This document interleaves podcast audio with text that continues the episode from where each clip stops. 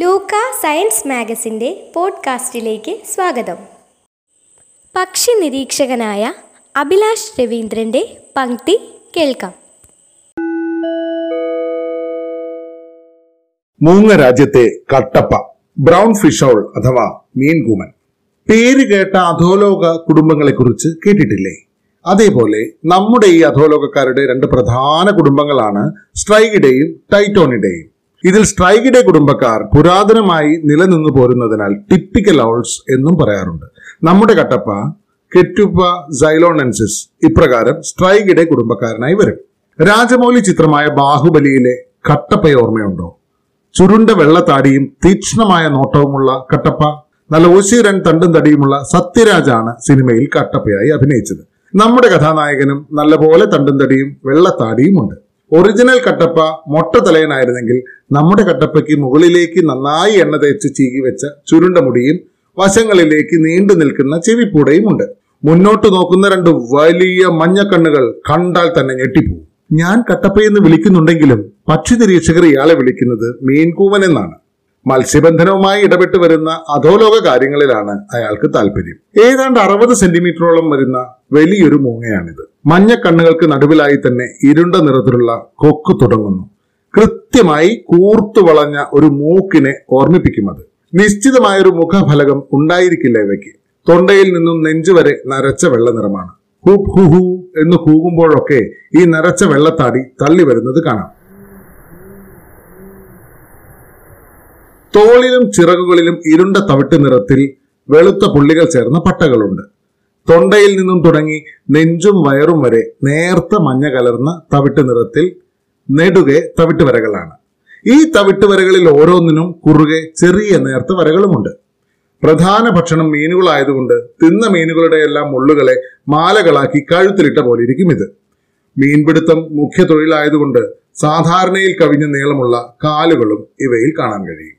കാലുകളിൽ തൂവലുകളില്ല എന്ന പ്രത്യേകത കൂടിയുണ്ട് ഈ കൂട്ടർക്ക് വെള്ളത്തിൽ മുങ്ങാതെ കാൽമുട്ട് വരെ മാത്രം നനയുന്ന പോലെയാണ് ഇവയുടെ മീൻപിടുത്തം.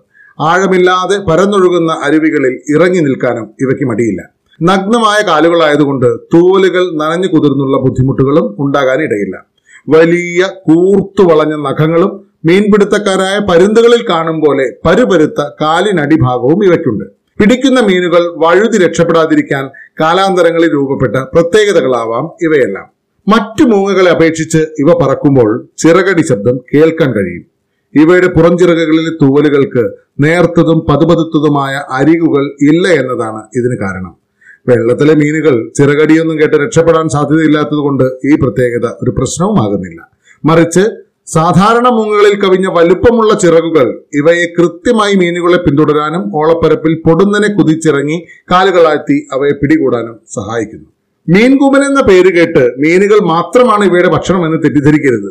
ഞണ്ടുകളും തവളകളും മുരകങ്ങളും ചെറിയ സസ്തനികളും വരെ മെനുവിലുണ്ട്. ചിന്നാറിൽ വെച്ചൊരിക്കൽ മീൻകൂമന്റെ പകലിരിപ്പ് കേന്ദ്രത്തിന് താഴെ ദഹിക്കാതെ തുപ്പിക്കളഞ്ഞ ഭക്ഷണാവശിഷ്ടങ്ങളിൽ കൂടുതലും കണ്ടത് ഞണ്ടുകളുടെ തോടും കാലുമൊക്കെ ആയിരുന്നു. തവളകളിൽ ഗവേഷണം നടത്തുന്ന സന്ദീപ് ദാസ് പറഞ്ഞൊരു കഥയുണ്ട്.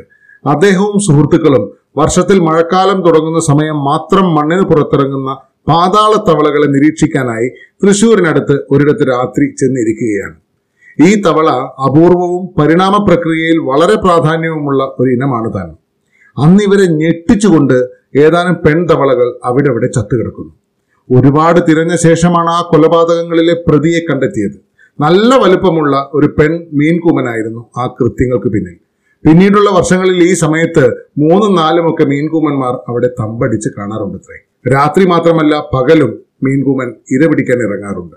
പുഴയോരങ്ങളോട് ചേർന്ന് മരങ്ങളിൽ ഇലച്ചാർത്തുകളിൽ മറഞ്ഞ് അനങ്ങാതിരുന്ന് വെള്ളത്തിലെ ചരണങ്ങൾ നിരീക്ഷിക്കലാണ് പ്രധാന പണി.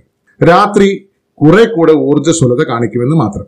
പകൽ ആഴം കുറഞ്ഞ അരുവികളിലും വെള്ളക്കെട്ടുകളിലും മറ്റും ഇറങ്ങി നിന്ന് നീരാട്ട് നടത്താൻ നമ്മുടെ കക്ഷിക്ക് വലിയ ഇഷ്ടമാണ്. ഒരിക്കൽ തിരുനെല്ലി അടുത്ത ഒരു പാലത്തിന് കീഴെ അരുവിയിൽ അരമണിക്കൂറോളം മീൻകൂമന്റെ കുളിസീൻ കണ്ടു നിന്നിട്ടുണ്ട്. വലിയ ചിറകുകൾ അടിച്ച് നനച്ച് ഒലുമ്പി കഴുകി വൃത്തിയാക്കി തിരികെ മരക്കൊമ്പിൽ വന്നിരുന്ന് ഓരോരോ തൂവലായി ചീകി മിനുക്കി ഒരുക്കി ഇരിക്കുകയായിരുന്നു കട്ടപ്പ. കാടുകളിൽ മാത്രമല്ല അത്യാവശ്യം കുളങ്ങളും അരുവിയും ഒക്കെയുള്ള നാട്ടിൻപുറങ്ങളിലും ഇങ്ങോട്ട് കാണാവുന്നതാണ്. കുളങ്ങളോട് ചേർന്ന് കാഷ്ടം സ്ഥിരമായി വീണ് കിടക്കുന്ന ഇടങ്ങളിലെ മരക്കൊമ്പുകൾ കാര്യമായി പരിശോധിക്കുന്നത് ഇദ്ദേഹത്തെ കണ്ടെത്താനുള്ള ഒരു എളുപ്പ വഴിയാണ്. ടർക്കി മുതൽ ഇന്ത്യൻ ഉപഭൂഖണ്ഡവും ശ്രീലങ്കയും മുഴുവനും തെക്ക് കിഴക്കൻ ഏഷ്യയിൽ ഹോങ്കോങ് വരെയും ഈ മൂങ്ങകൾ സ്ഥിരതാമസക്കാരാണ്. ഇലപൊഴിയും കാടുകളിലും നിത്യഹരിത കാടുകളിലും എന്തിന്? കടലോരങ്ങളിൽ വരെ ഇവയെ കാണാൻ കഴിയും. ആൺപക്ഷിയെ അപേക്ഷിച്ച് പെൺപക്ഷിക്ക് വ്യക്തമായ വലുപ്പ കൂടുതൽ ഉണ്ടായിരിക്കും. നവംബർ മുതൽ ഏപ്രിൽ വരെയാണ് ഇവയുടെ പ്രജനന കാലം വേനൽക്കാലത്ത് എല്ലായിടത്തെയും ജലനിരപ്പ് താഴുന്നതിനാൽ മത്സ്യബന്ധനം എളുപ്പമായി തീരുന്നതാവാം വേനൽക്കാല പ്രജനനത്തിന്റെ രഹസ്യം. മിക്കവാറും ഒരേ ഒരു ജീവിത പങ്കാളിയെ ഇവർക്കുണ്ടാവും. പങ്കാളിക്ക് ഒരു ഉമ്മ എന്നൊക്കെ പറയുന്നത് പോലെ പങ്കാളിക്ക് ഒരു മീൻ എന്നിങ്ങനെയുള്ള സോപ്പിടൽ പരിപാടികളും ഇക്കാലത്ത് സാധാരണമാണ്. നെല്ലിയാമ്പതിയിൽ വെച്ചൊരിക്കൽ ഈ പ്രണയലോലമായ മീനൂട്ടൽ കാണാൻ കഴിഞ്ഞിട്ടുണ്ട്. മരപ്പൊത്തുകളിലും പാതി വെച്ച് മുറിഞ്ഞു വീണ മരങ്ങളിലും പാറക്കെട്ടുകൾക്കിടയിലെ ചെറിയ ഗുഹകളിലുമാണ് ഇവ കൂടുകൂട്ടാറ്. പരുന്തുകളും മറ്റും ഉപേക്ഷിച്ചു പോകുന്ന കൂടുകൾ കയ്യേറുന്നതായും വായിച്ചതായും ഓർക്കുന്നു. ഒന്നോ രണ്ടോ മുട്ടകളാണ് പെൺകൂമനിടുക പ്രണയകാലത്ത് സവിശേഷമായ യുഗ്മഗാനങ്ങൾ കേൾക്കാം. കൂമൻ ഒന്നു മൂളിയാൽ കൂമത്തി രണ്ടു മൂളുമെന്ന് ഒരു ചൊല്ലുണ്ട്. യുഗ്മഗാനത്തിലെ അനുവല്ലവി കൂമത്തി ആലപിക്കുന്നതാകാം ഇത്. ആൺപക്ഷി ആഴമുള്ള ശബ്ദത്തിൽ ഹൂ ഹൂ ഹൂ എന്ന് കൂകുമ്പോൾ ആദ്യത്തെ ഹൂപ്പ് കൂമനും പിന്നീട് വരുന്ന ഹൂ ഹൂ കൂമത്തിയുമാണെന്നും തോന്നിപ്പോകും.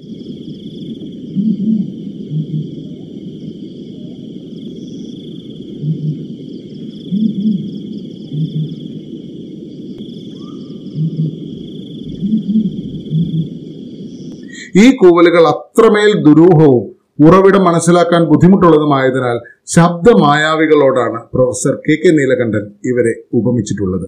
ഇന്ത്യൻ ഉപഭൂഖണ്ഡത്തിൽ എല്ലായിടത്തും ജീവിക്കുന്ന പക്ഷേ അപൂർവമായി മാത്രം കാണാൻ കഴിയുന്ന ഒരു പക്ഷിയാണ് മീൻകൂമൻ ചൂണ്ടയും വലയുമായി മീൻ പിടിക്കാൻ ഒരിക്കലെങ്കിലും ഇറങ്ങിയിട്ടുള്ളവർക്ക് അറിയാം അതിന്റെ ബുദ്ധിമുട്ട്.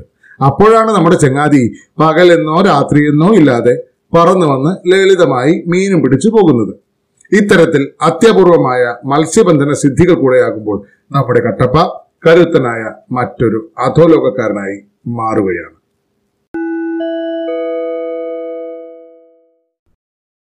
റേഡിയോ ലൂക്കയുടെ അടുത്ത എപ്പിസോഡിനായി കാത്തിരിക്കുക. ലൂക്ക ശാസ്ത്രത്തിന്റെ ജനപക്ഷ വായന